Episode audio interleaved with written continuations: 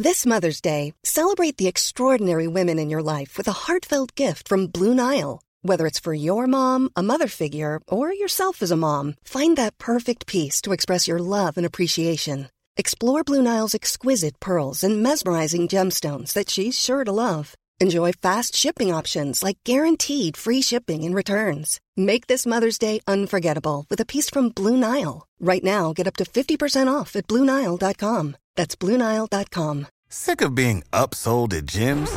My guy, you're currently a base member. For $90 more, I can upgrade you to our Shred membership. For 130 more, you'll be a Swole member. And for just $300 more, you'll reach Sweat Platinum.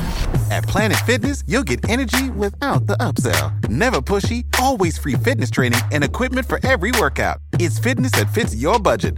Join Planet Fitness for just $1 down and $10 a month. Cancel anytime. Deal ends Friday, May 10th. See Home Club for details.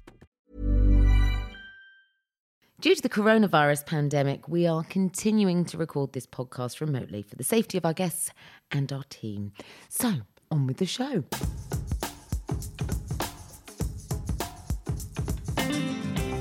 Hello and welcome to White Wine Question Time, the podcast that asks its guests three thought provoking questions over three glasses of wine. And my guests this week are a couple that I thought had a chance of going the distance when she turned up to meet me for lunch over two hours late after their first date more than five years ago. They were set up on a blind date by a mutual friend, the head of makeup on Loose Women, a show which she's presided over as an anchor for 13 years now. He was a Brighton based separated father of two, and she was a single mother of two, and I can confirm that the date was a huge hit. They went on to fall in love and got married in 2017, blending their respective families together, and have also decided to work together, running a brilliant website called This Girl Is On Fire, aimed at empowering its female readers. But last year, she suffered a breakdown, which she's gone on to write about and explore in quite often painful detail in her third book, This Girl is on Fire How to Live, Learn, and Thrive in a Life You Love, which is out on September the 29th. And it follows on from her previous two bestsellers, Confessions of a Good Girl and Confessions of a Menopausal Woman. So I'm thrilled to have them on the show. Let's dial them up. It's Andrea McLean and her husband, Nick Feeney.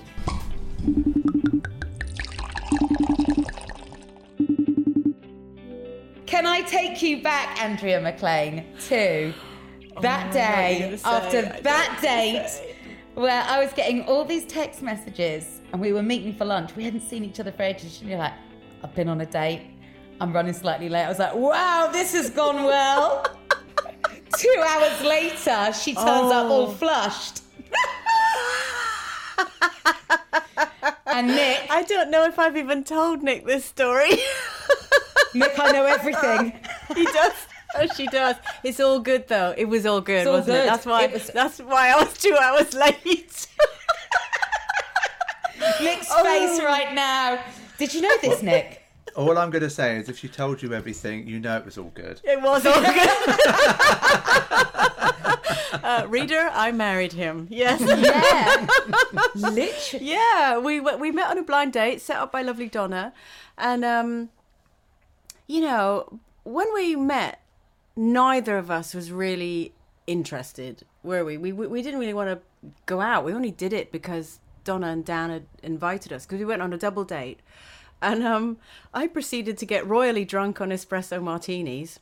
um, Which is which not I like you. no, I, I acted very out of character that evening. I have to say. Um, got I know. drunk, told him everything about me, and then went home with him.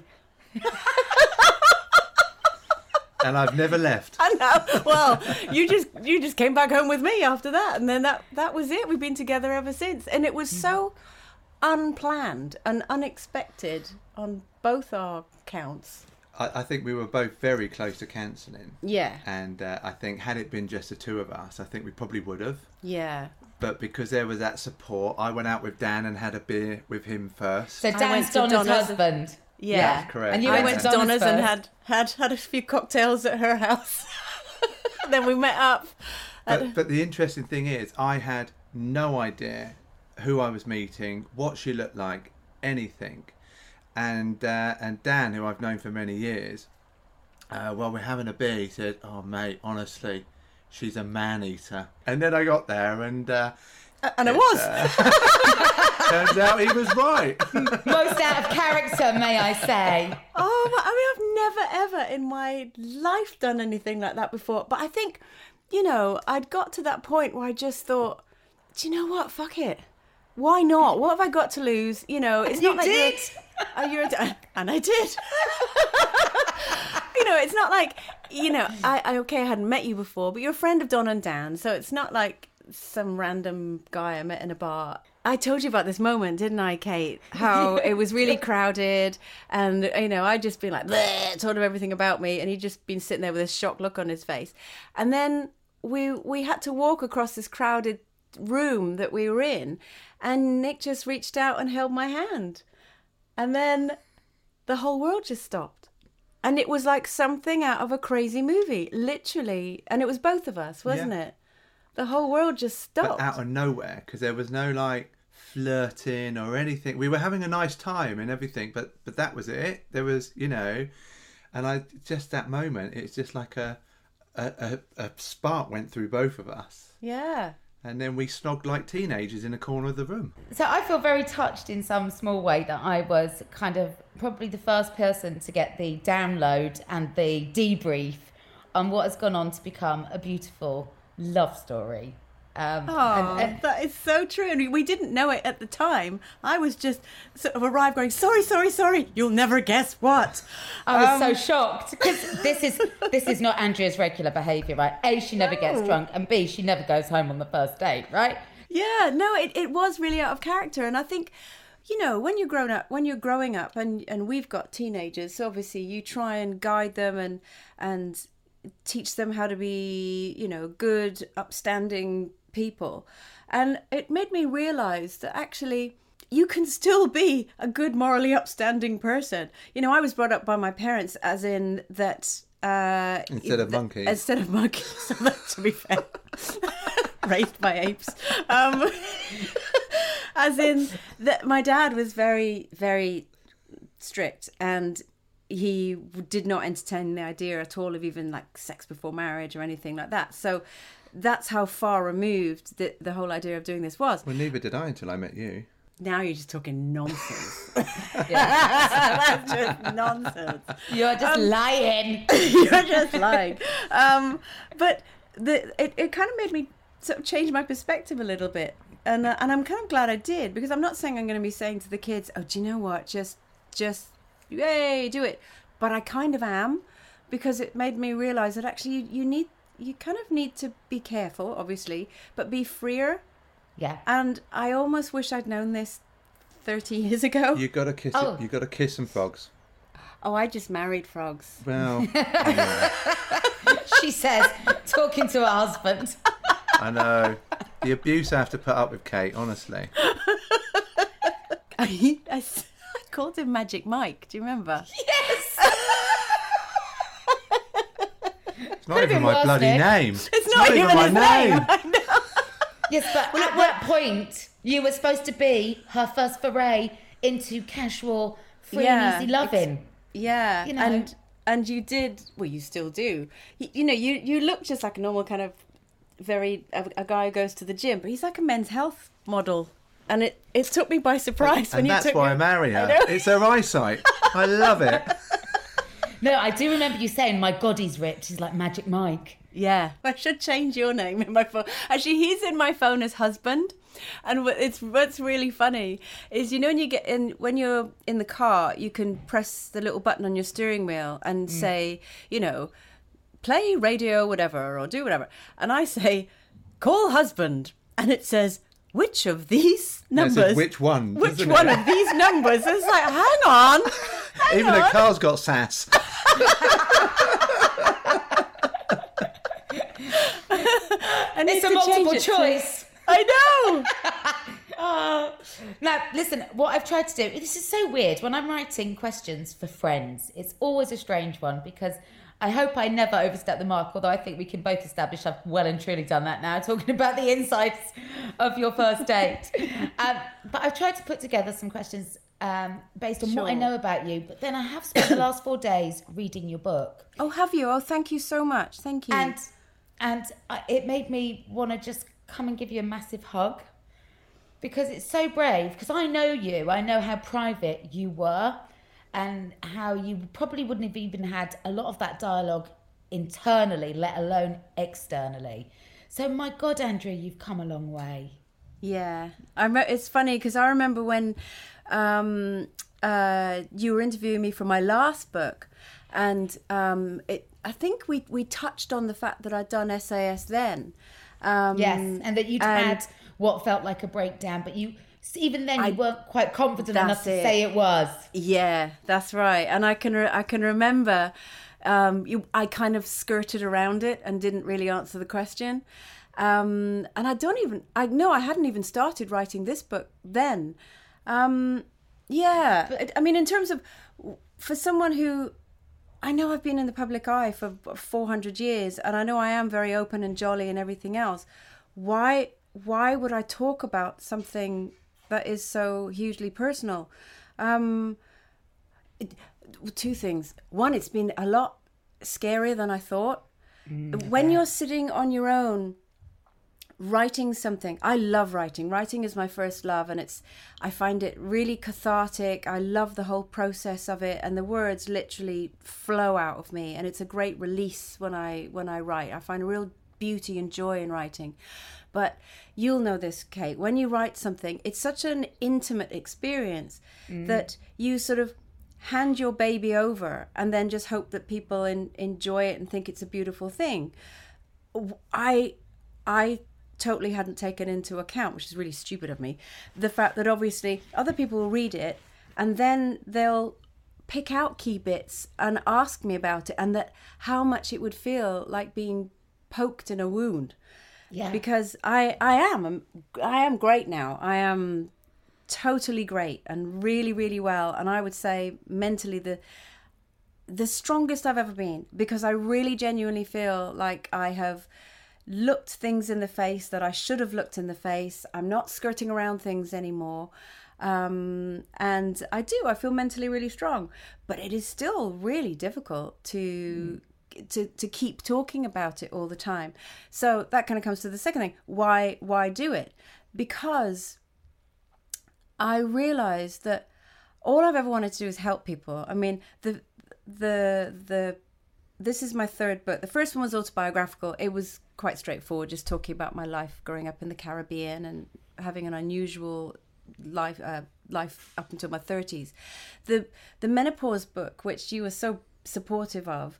That was again just to help people. I came across uh, i had my own experience. It was pretty traumatic. I found out that thousands of women didn't have access to the to great information so i tried to give it to them.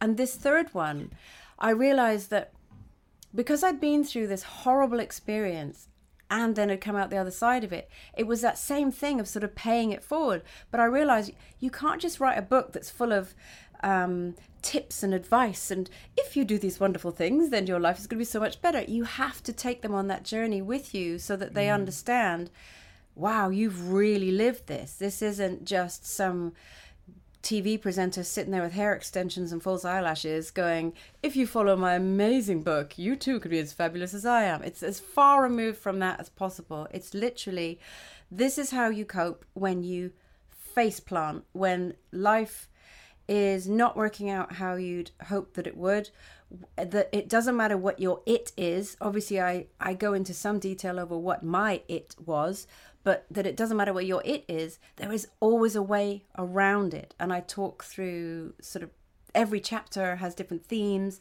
and then takeaways and advice and this sort of thing but it was really important that i i had to kind of dig in and and open up It's like For the first opened. time. It's like opening your knicker drawer to the world, isn't it? it was and and yeah i hadn't even tidied it Yeah. it was a right old mess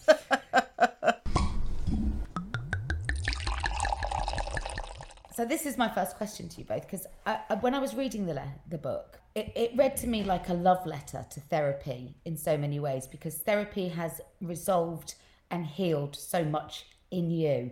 But I love the fact that Nick, you jumped in on those therapy sessions as well, not all of them, but some of them, to support and better understand what Andrea was going through.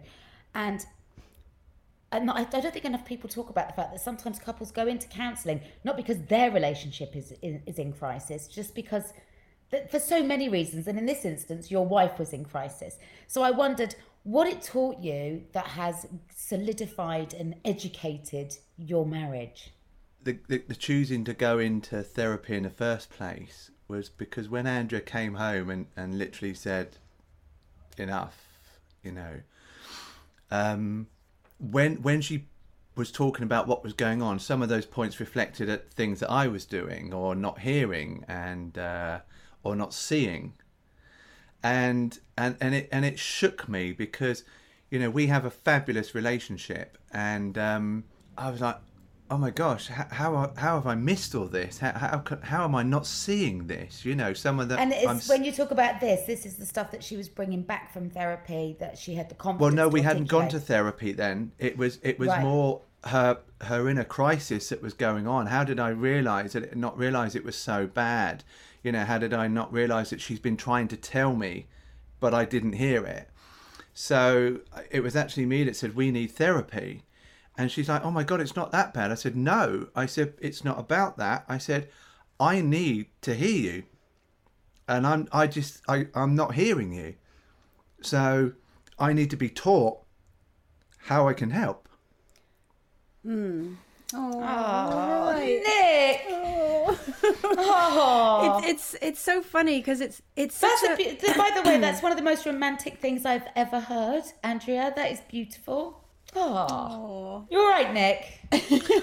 I'll hide for a bit. I think you know this is the thing as well. You know, at the moment it's me talking about me, me, me. You know, my my experience that I went through. But actually, it's as a couple, you you both go through something like this. When one when when you're a pair and one of you is in crisis, you both go through it. And you know, and Nick is right in terms of I had been trying to to say things. And but this is what therapy teaches you is how to how to communicate how to speak and how to how to listen.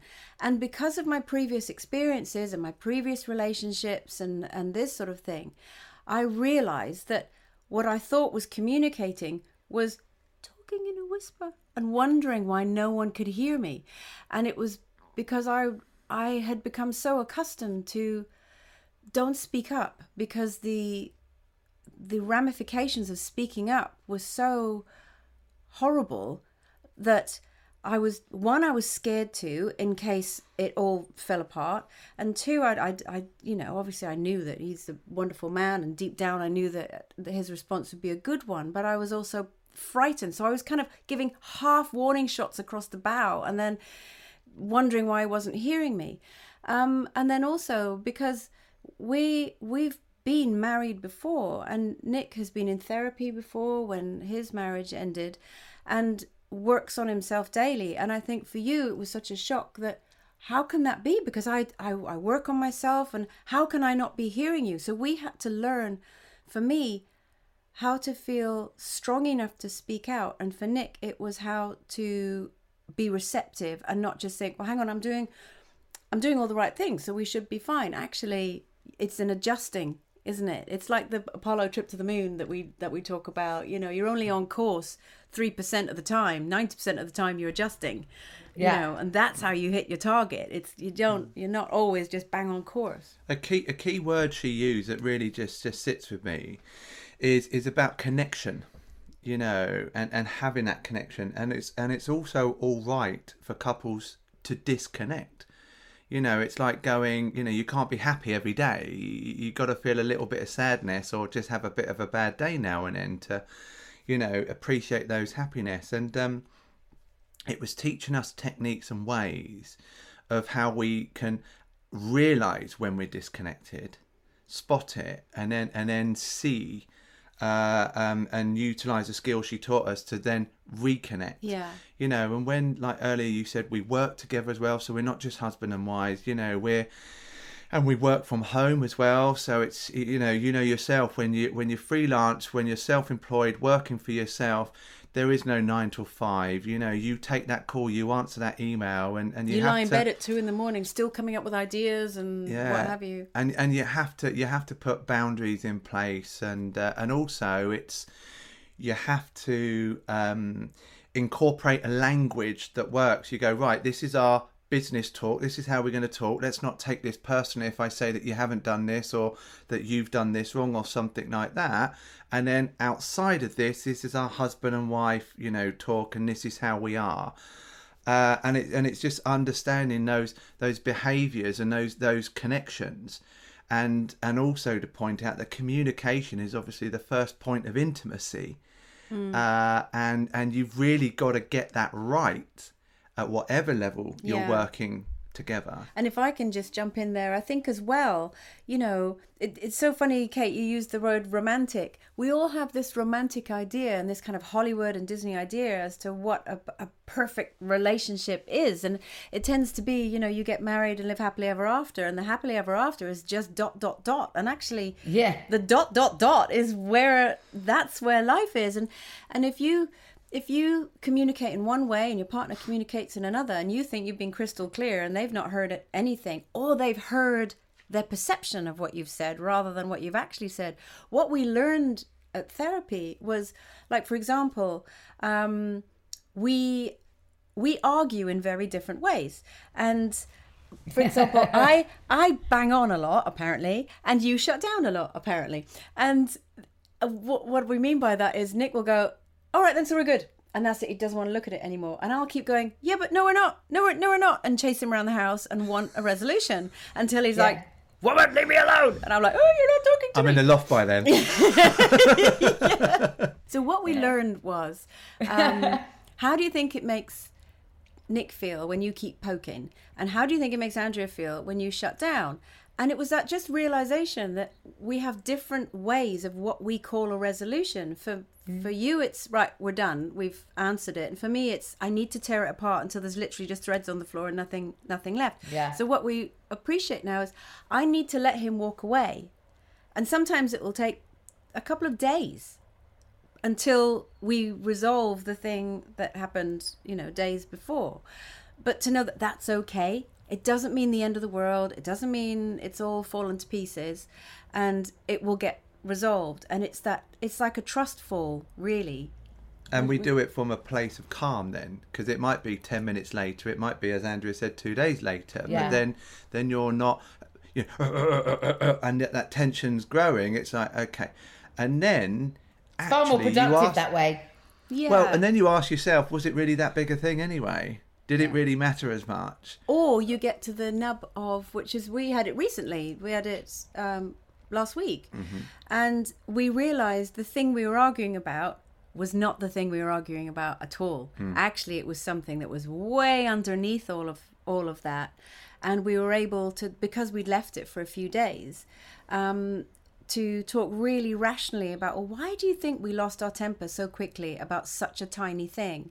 Um, and as ever everybody knows this it's never the thing. No. never the thing. You know i i ended i ended one marriage because he couldn't make cauliflower cheese. Clearly that is not why the marriage ended but Well, you're lactose intolerant to be fair that was just thoughtless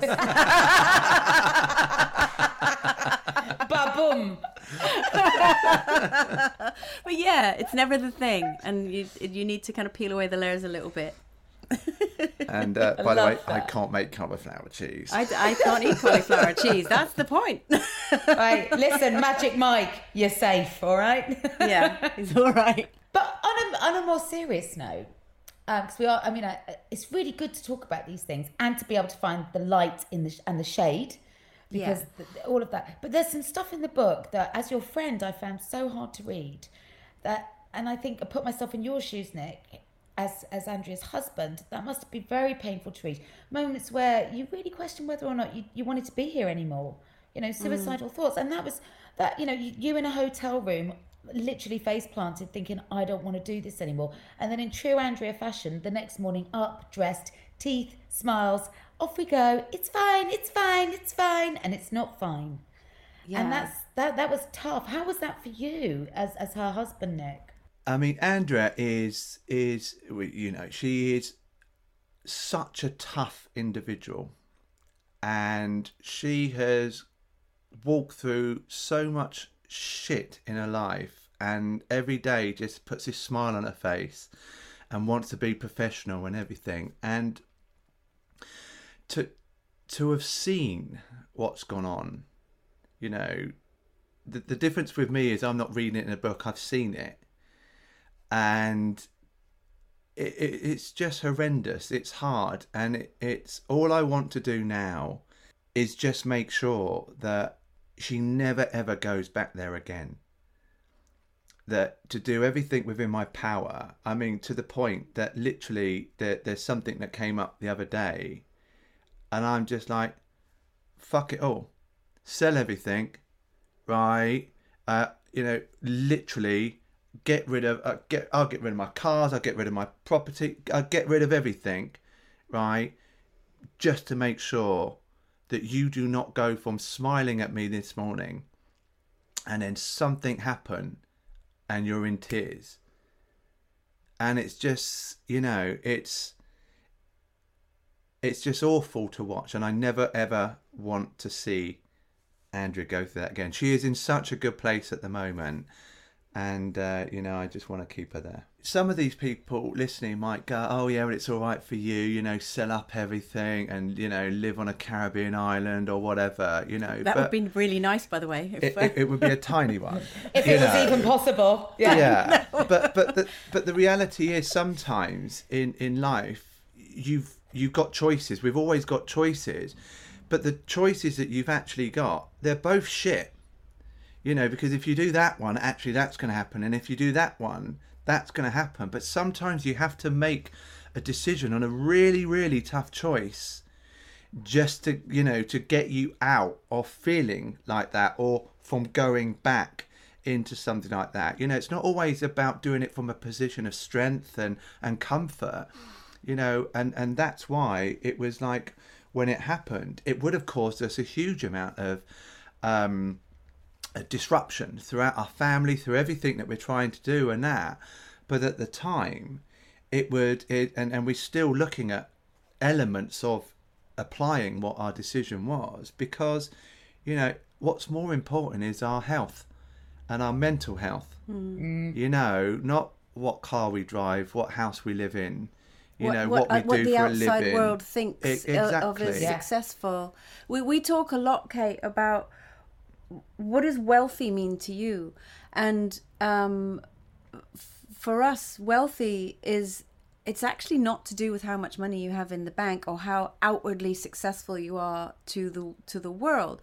And i think that's one of the the sort of juxtapositions was that to the outside world oh my god hosting an award-winning show for 13 years you know nailing it every day d- turning up and showing up and being my best possible self. But behind the scenes actually really struggling with things from my past that i hadn't come to terms with. That's not wealthy.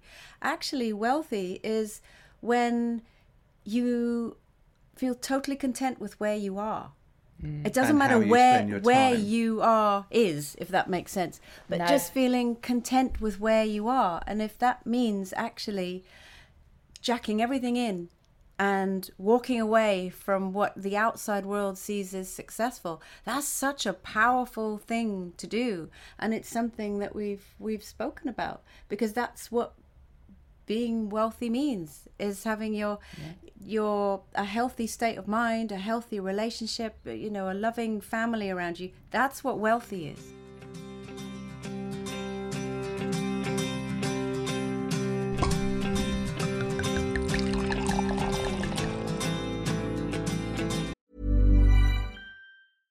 Hey, I'm Ryan Reynolds. At Mint Mobile, we like to do the opposite of what Big Wireless does. They charge you a lot, we charge you a little. So naturally, when they announced they'd be raising their prices due to inflation, we decided to deflate our prices due to not hating you. That's right. We're cutting the price of Mint Unlimited from $30 a month to just $15 a month. Give it a try at mintmobile.com slash switch. $45 upfront for three months plus taxes and fees. Promo rate for new customers for limited time. Unlimited more than 40 gigabytes per month. Slows. Full terms at mintmobile.com.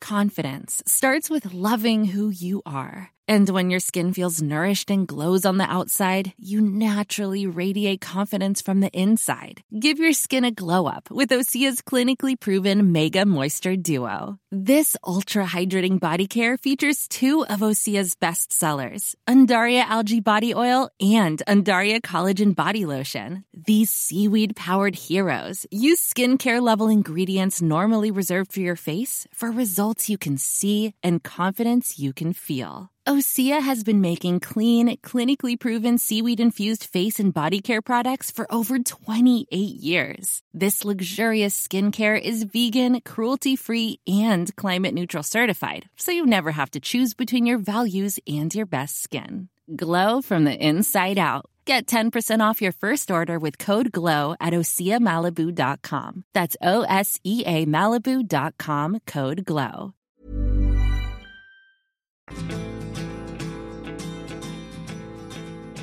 So, your second question. You were both set up on a blind date, but is there another moment in your life that you went into blind and was it worth it? Oh, that's a good question.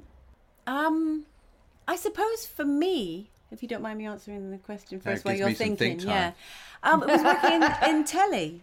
Was starting to work in telly because I didn't set out to work in telly. I fell into telly by accident, and um, basically I was in my 20s. I had literally all I'd ever wanted to be was a writer and be a journalist. And my parents had moved abroad.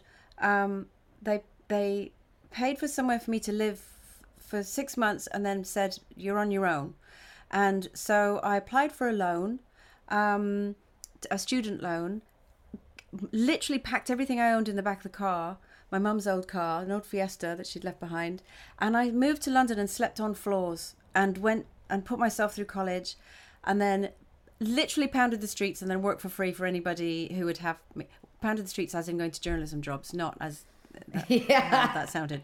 Um, I may have made more money, who knows? Um, You would have. um, but in in that in that I had inadvertently applied to be a weather presenter, which I hadn't realised. I'd misread a job application, and love so. This. Cause, because you know when you're when you're applying for every job going, and it was the, the do you remember the UK Press Gazette? I think it's called UKPG Yes. now, or I don't even know if it exists anymore. It's a trade trade paper, and so I was applying for every job going, and it said a journalist with on-screen presence and interest in weather, and I just saw the word journalist and thought. Yes, okay. And so I just wrote this letter about, yeah, I'm interested in the weather, just thinking I'll write about anything. I just need a job. I'm living in a bedsit and I'm surviving on 50p's put in a meter. And literally, when I ran out of 50p's, I had to sit in the cold and dark. That's how I was living at the time. And the bedsit was actually the size of this little bit of room that we're in now. And um, I got this phone call, and it was from this woman, and I'd literally laughed my head off. I had inadvertently applied to be a weather presenter. So I turned up thinking, well, I'll Knowing just nothing write about the weather. no and i thought well i'll i'll write about it because it what a funny experience but what was interesting was because i'd learned shorthand because the whole thing of being a journalist is you take a lot of information you condense it into an easy to read form and then you give it to the public weather presenting to me was the same. You take all this meteorological stuff, and basically all people want to know is how cold is it? Is it going to be wet? Can I wear suede shoes? In in a nutshell, that was kind of all it, you know. And I Do made I need it a to bit bring funny. washing in? Yeah. Yeah, yeah. I kind of made it funny and made it, you know, normal. So she took me to one, she'd been quite grumpy to me on the phone, and she took me to one side and said, Look, we haven't actually got a position this minute, but can we keep your name on file? And two years later, by now I'm production editor of where I'm working. I'm hating it because I'm in at seven, leaving at 10, you know, stressed to the eyeballs with, with trying to get copy out and all this sort of stuff. And I got this phone call. Um, Hi, your name has come up. Do you fancy coming in for an audition for the Weather Channel? I thought, do you know what? I've got nothing to lose. In the end, I went for an interview in the morning for Just 17 magazine, which was what I really wanted, and then an interview in the afternoon to be a weather girl. And I came home going, shit, I've got the wrong job. I just knew it. I knew I'd blown the one in the morning because I wanted it too much and I came across as a complete idiot, of which I'm still in. You know, when you have hot flushes sometimes when you're not menopausal related, just embarrassment related. Like a cringe, a cringe twinge. When you oh, when I think Yeah. of that interview, I was terrible. and I did it. I had a staff job, um, working for this features agency in Kentish Town in, in North London, and for they offered me one, one month's TV work, and I jumped. I took a chance, and I literally went in blind. I knew nothing about working in TV, but I thought, I'm unhappy where I am. This sounds really interesting, and if I don't like it, I'll just try and get another job. And I jumped and it was the best pivot I've ever made because clearly that Ever. I've been working in TV ever since, and I was twenty five or something then, and I just went into it with an open heart, thinking I'll just give it my absolute best shot, and it didn't work out. As in eighteen months later, I got made redundant, and I was heartbroken um, because I actually really enjoyed where I was working, but then by the laws of the universe that very week, the weather presenter on GMTV had handed her notice in, and I heard about it through the weather grapevine because it's an because it's an actual thing, um, and I sent my photo in to the editor of GMTV, and I got a phone call saying, "Do you want to come in for an interview?" I'm like, yeah, amazing. Oh my gosh, GMTV. GMTV was huge because this was in the days where there was only four channels. Hey kids, Yeah. you won't know what that's like, but there were only four channels on the TV. BBC One, BBC Two, ITV, and Channel 4. Channel and that 4. was it. Nothing else existed in the universe. There was no internet and Sky hadn't been invented. And um so it was a big deal. So I went along, but unbeknownst to me, they'd only invited me in for the interview because on my photo I really looked like the editor's girlfriend. And his secretary had taken his photo, my photo in and gone, since when's your girlfriend applied to be the weather girl? And they called me in just to have a laugh. No. So I yes, so I don't know this, and I turn up, bright-eyed, bushy-tailed, wanting to be the next weather girl, and uh, they both stood in front of me and went, "Well, she does, doesn't she? She really does look like her." And I don't know what they're talking about, and literally. The, the editor, he was Scottish. He went, "Oh well, you're here. You might as well do an audition." I'm thinking, what else would I be doing when I'm here? So what they, what happened was I didn't get the job, but I got the job of training the person they gave the job to. Because this is how insane TV is. They gave the job to someone else who couldn't do the weather but was better looking. Because that's how telly works. Yeah. Wrong, but so right. yeah. Yeah. And because I have no ego, I was like, okay, I'll come in and train this person to do the job. So I, I trained them. And uh, they lasted for about six weeks because they actually found it very stressful. It's live TV and there's a lot of talking in your ear. And when you do the, the weather, at least on GMTV at the time, it was used as a buffer. So sometimes you'd have to condense two and a half minutes worth of weather into 30 seconds and have it make sense. Other times you'd have to stretch it out to what felt like an hour because people weren't ready yet. And I was fine with that, but they weren't. So they didn't last. So they called me back. Look, can you just fill in until we find someone else? And so I arrived and I just kept really quiet and kept turning up. And I was there for 11 years. that shows you, kids. Just turn up, be good at your job, don't make a fuss. 11 years. Oh my God. I was there for 11 years, yeah. Well, I, I think, you know, for, for the listeners, um, I'm going to save them some time. My answer is really short. What is it? No. No.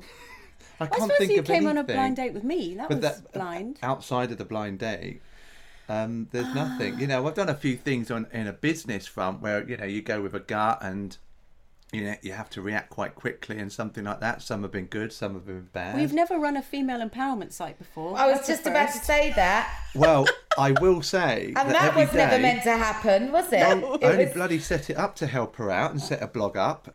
You know that song, And- Man, I feel like Feel a woman. like a it's actually woman. him. Magic Mike feels like a woman. Well, I will say, uh, um, I'm scared now. What are you going to no, say? well, as a dad of girls, I, I love what I'm doing.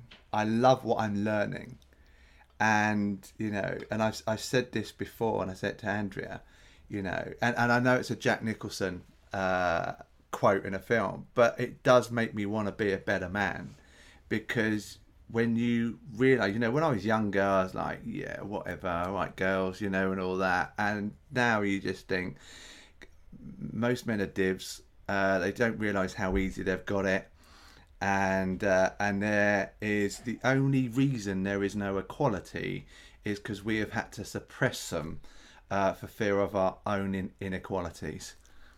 quite honestly. Haven't I broken Wow. him really well? Oh my God, Andrea, what did you do with him? It's just you know what it is. I just think that most most men never delve that deep into looking behind what makes a woman, you know, and what they have to go through and everything, you know. And even even when I was um, when my kids were young, and I'd walk along, and you, you know, I've got one of them on my shoulders, one of them here, and you see a woman walking down the road, she's got one carrying, she's got shopping bags, she's got the pram, you know, and you just, I mean, physically, it's easier for me to do that. And you see these women doing it day in, day out. And I just think that what you have to go through, and even learning, you know, again about the menopause, I never thought I'd ever be quite the expert on that. But, um, but again, you know, it, it, it's incredible. And if men even had monthly uh, menstruations, then um, The world would grind to a well, halt. there'd be a lot of sick days. Yeah. Yeah. You know, and I, and I just think ultimately it just makes me want to want to do great stuff with this website, with Andrea, with our girls, you know, and all three of our girls, you know, and uh, and I just also want to teach men to be better as well. I love what this this blind turn has taught you, Nick. That's amazing. It's no, truly it's good. amazing. Yeah. Because I know initially you were just going to come in and help Andrea with the tech side of it, and and actually you've ended up becoming part of a really important narrative. Well, Andrea literally said when she finished her last book, and I mean literally getting people in the street cuddling her, saying you've you've saved my life. Da- a husband saying you've given me my wife back. You saved our marriage. You know, I mean literally, you're standing there in the middle of bloody Kingston, paying in a queue to pay for your car parking ticket, and this random woman just comes up and says, "Sorry." I know. give you a a hug in I tears do and get a lot of hu- a you lot of saved my life Yeah, it's wonderful. and just what and, and then andrea's like oh my god i've written the end on the book but i don't want it to be the end what else can we do so i said well i i can build you a site i'm not a, i'm not a you know an expert but i can get you a site up and everything you know and now From two little years acorns, down yeah. it's like We're, we're now seen in 75 countries around the world. It, it started as a little menopause site, and now it. We realised that actually, for me, paying it forward and, and passing on love and support is ageless and timeless mm. and international. And it became very quickly not about the menopause. It just became about making women feel good about themselves and doing everything I could in terms of finding great writers and, and, and this sort of thing to to find new ways of making women feel great. I'll tell you what, I mean, I almost uh, today just took three questions from your book just to make, to, to, to- as, as your three questions for this show. And then I thought, no, you, you really have already answered these in quite a lot of detail. But I will definitely be using them if it's all right with you in future episodes because I think they're so thought provoking in as much as they make you really look in on yourself. Well, do you know what? And Fun then enough, uh, the, one of the uh, really uh, big ones that would come out of Andrea's book is uh, the fi- what are the five things that make you happy, and we've been talking about it ages. And then it was this weekend. I went, do you know what? I've never answered that. And we sat down, and then I, I wrote down the five things that made me happy, and it was just, you know just that's you know. that's what that's going to be our question three then.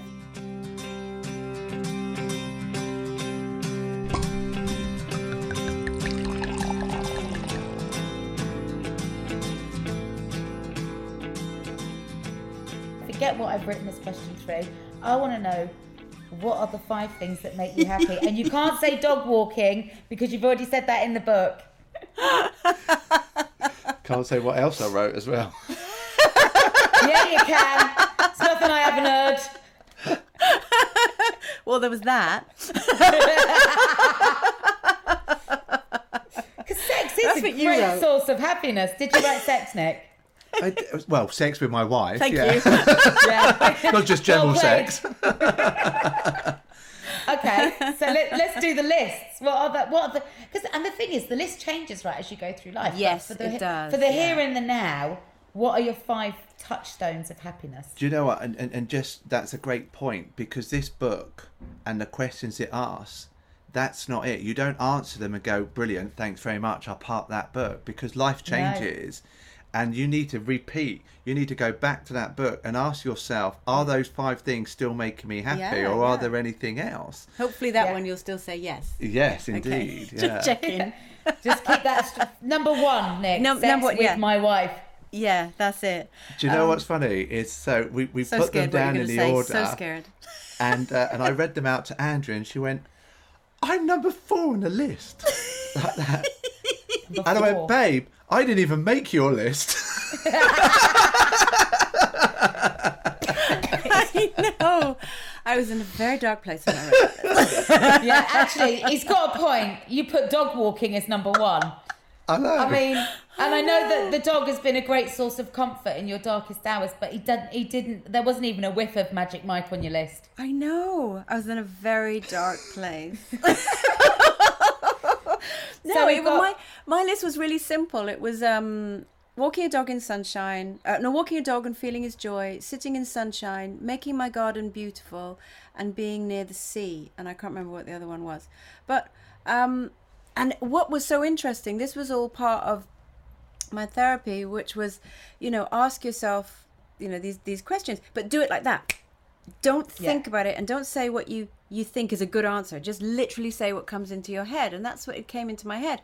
And it's on a little blue post-it note, and it's still on the desk. I leave it out on the desk just to remind myself. But again, that was over a year ago, so my list would be different now. It would still be walking a dog and feeling his joy because you know who doesn't love walking a dog. Fuck's sake. Seriously. I'm just rewriting mine, Nick- Kate. I'm Nick, just she's rewriting serious. mine. I mean, you can't have a go about being fourth on the list with your sex when he's still not competing with the dog on yours. He's such a cute dog.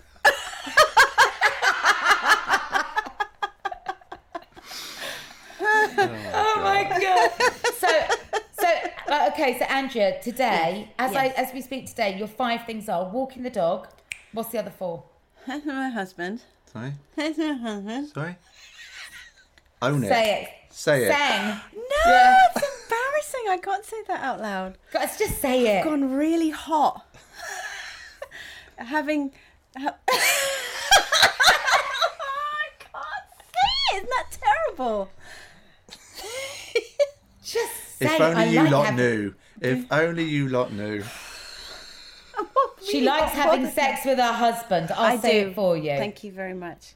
Okay, Um, Jesus. Ah, Okay, Well, dog walking Shall I say mine? yeah, you said. I'll say mine, and I because I wrote these down the other day, and uh, so I've got meals with my family, and and that I mean us two and our four children. I just Even after lockdown. oh, love it. Are you not Yeah. sick of meals with your family? After well, the thing is, because obviously we're a, a blended family, so my my girls aren't always here. You know, uh, Amy isn't always here, and- Finn. You know, and whilst they're predominantly here, uh, we're not always here as a six.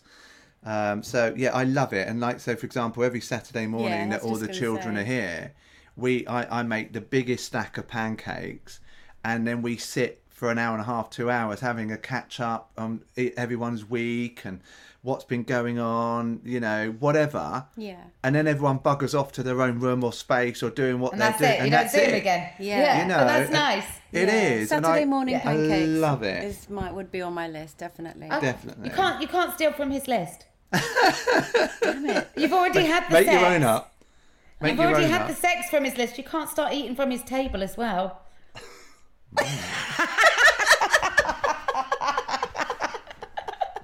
I'll take that off my list then.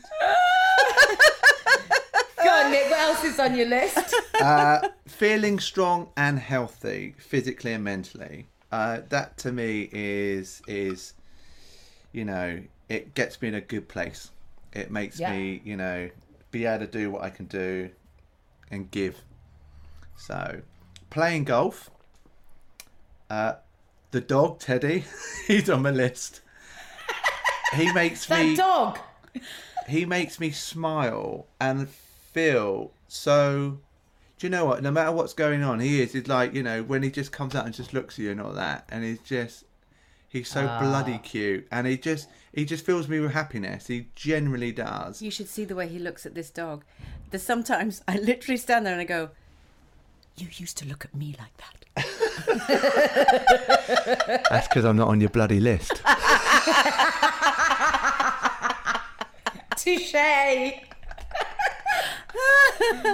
Oh no, the dog. Do you know? I think the dog is on both our lists because Yeah. he's our baby. You know, we, Yeah. we we don't have any kids together. We we we um we came with kids, um, And we're happy with that. and we're happy with that. So hold on. So Nick, Nick's, Nick's just skipped through his list. Um, you've still got sex and dogs. Do we have something else? And rock and roll. Well, you went for sunshine? I'll take it. Because actually, do you know what? You being a bit more, I think this book is you more rock and roll. This is you not giving a shit, and that is rock and roll. This is you speaking from the heart, and that's rock and roll. Do you know the biggest? One of my biggest fears with writing this book was I thought it wasn't necessarily exposing some really difficult, painful moments in my life. It was that people wouldn't like me anymore. Because I thought that what if people have this image of me on the TV as you're that lady who sits on the end, you're always really together, you're head girl, you know, you're you're good at your job, but you're quite you're quite bland in that you don't ever speak out of line. I'm not very um I'm very measured. And I was this I'm quite strong in the book, which is which is what my personality is. I, I do of Yeah. course I have opinions. Of course I've but I've always been too frightened to to express them because I had many people in my life who who who shouted me down and and speaking up the consequences of it weren't great. So I became quieter and quieter on the inside and on the outside. So for me, this book was a big deal because I actually s- say, you know, the very first line in the book is shit happens. And when I first wrote that, I was like, oh my goodness, I'm starting a book. And I'm literally, the first line is shit happens, get over it. Because that's the sort of nub of the book. It is not a, oh, poor me, poor me, oh, my life. It's definitely, the tone of the book is shit happens, doesn't matter what your shit is, but you're going to have, there's even a chapter called We're All a Mixture of Shit and Brilliance. And this is the real me talking. And I actually feel like I'm brave enough now to not care. So much so that September is is my new year. I've always seen September as new year because that's like the new term, your new school uniform, your new pencils, and so um, and September obviously is the month the book comes out, and I've named it, haven't I? It's fuck off month. September is fuck off month. And um, so this month, if anything, if it doesn't serve me, if it's not something I want to do, or it's boring, or I just say, no, fuck off.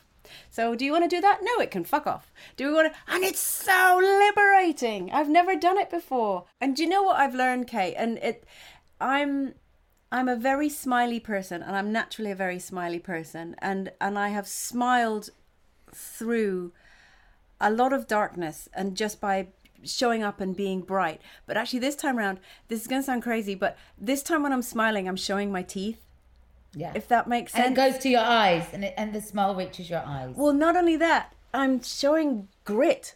It's not just a Stepford wife smile, which was hiding so much that just wasn't working in my life. Now I'm not. I'm much more prepared to, to, to show teeth as well as just smile. It's I'm I'm more prepared to go. Actually, no, I'm not going to put up with that.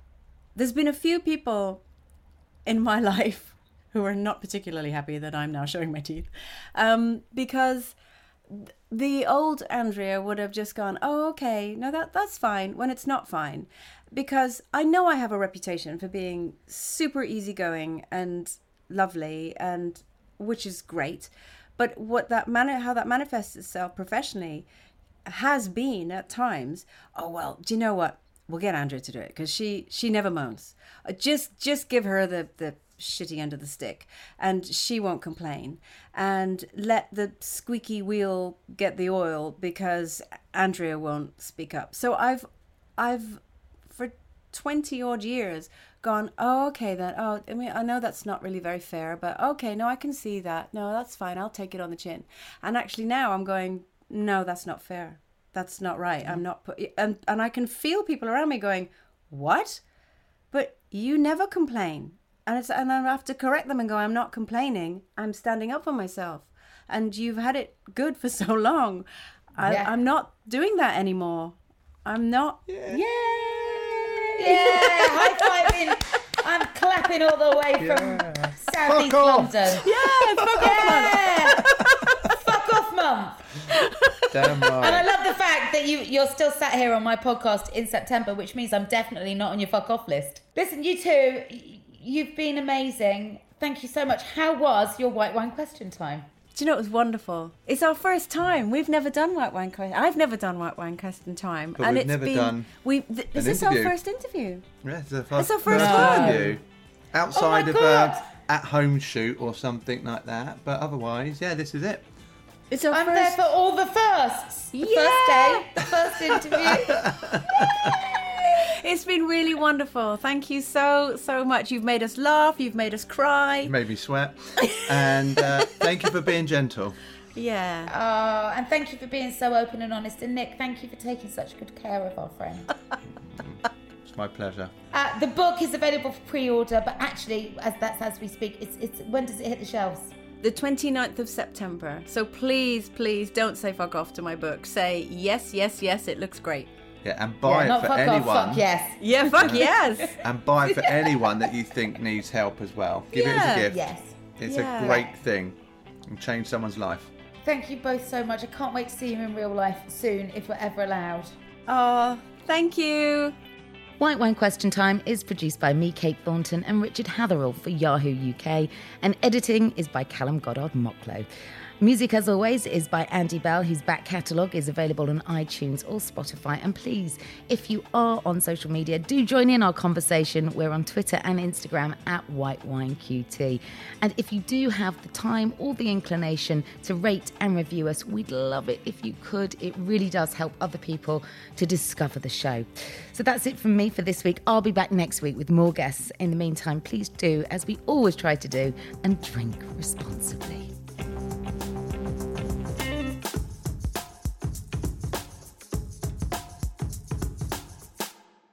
If you've been affected by anything we've discussed in today's show and you'd like more support, don't forget the Samaritans are always there. You can call them anytime, 24 hours a day on 116 123 or email them. The address jo at samaritans.org. That's jo at samaritans.org. Remember, it's always good to talk. Hi, I'm Daniel, founder of Pretty Litter. Did you know cats tend to hide symptoms of sickness and pain? I learned this the hard way after losing my cat, Gingy. So I created Pretty Litter, a health monitoring litter that helps detect early signs of illness by changing colors, saving you money and potentially your cat's life. Pretty Litter is veterinarian developed, and it's the easiest way to keep tabs on your fur baby's health right at home. Go to prettylitter.com and use code ACAST for 20% off your first order and a free cat toy. Terms and conditions apply. See site for details.